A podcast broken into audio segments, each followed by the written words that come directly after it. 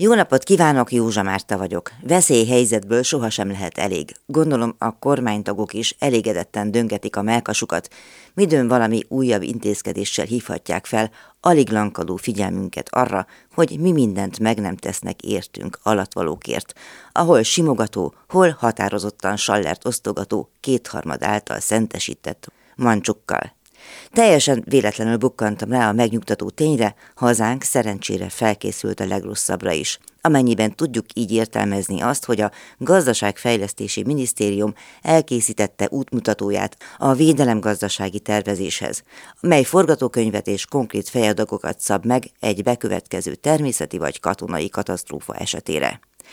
Ez most, ha jól értem, azt jelenti, hogy egy csomó hivatalnak ki kell töltenie mindenféle rubrikát, hogy elkészülhessen a védelemgazdasági alapterv. Hurrá! Tényleg csak saját mánia, hogy eszembe jutott. A 80-as évek elején egy román állampolgárnak napi fél kiló kenyér, havi egy kiló cukor és egy liter olaj járt. Azaz annyit tudott megvásárolni, ha volt véletlenül valamelyik boltban. Mondjuk kicsit nagyvonalúbb volt, mint a mostani tervezet, ahol meg kell elégednünk a napi 30 dek a kenyérrel, havi 30 dek a cukorral, viszont tény, hogy a tervezett havi zsiradékvóta itt nem egy, hanem másfél kiló. A magyar embernek ez dukál. Ceausescu amúgy a Román Kommunista Párt központi bizottságához tartozó tudós csoporttal dolgoztatta ki a Nép Tudományos Étkeztetését című programot, amelynek az volt a célja, hogy radikálisan csökkentse az élelmiszeradakokat.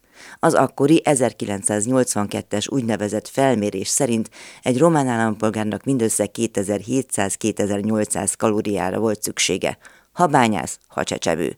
Igaz, a tanulmány nem terjed ki az egyéb szükségletekre, de itt a gondoskodó NER kormánya által megvédendő magyar állampolgárnak napi három deci tejre, majdnem négy deci ivóvízre, továbbá öt naponta egy tekercs budipapírra, havi egy harmad fogkefére és egy kiló gyertyára is szüksége van egyebek mellett. Oké, okay. Viszont elmolyoltam ennek a felsoroltnál jóval hosszabb listának a beárazásával, mert ugye ezek fejadogok. Nem fogott vastagon a ceruzám, igyekeztem olcsón megszámítani.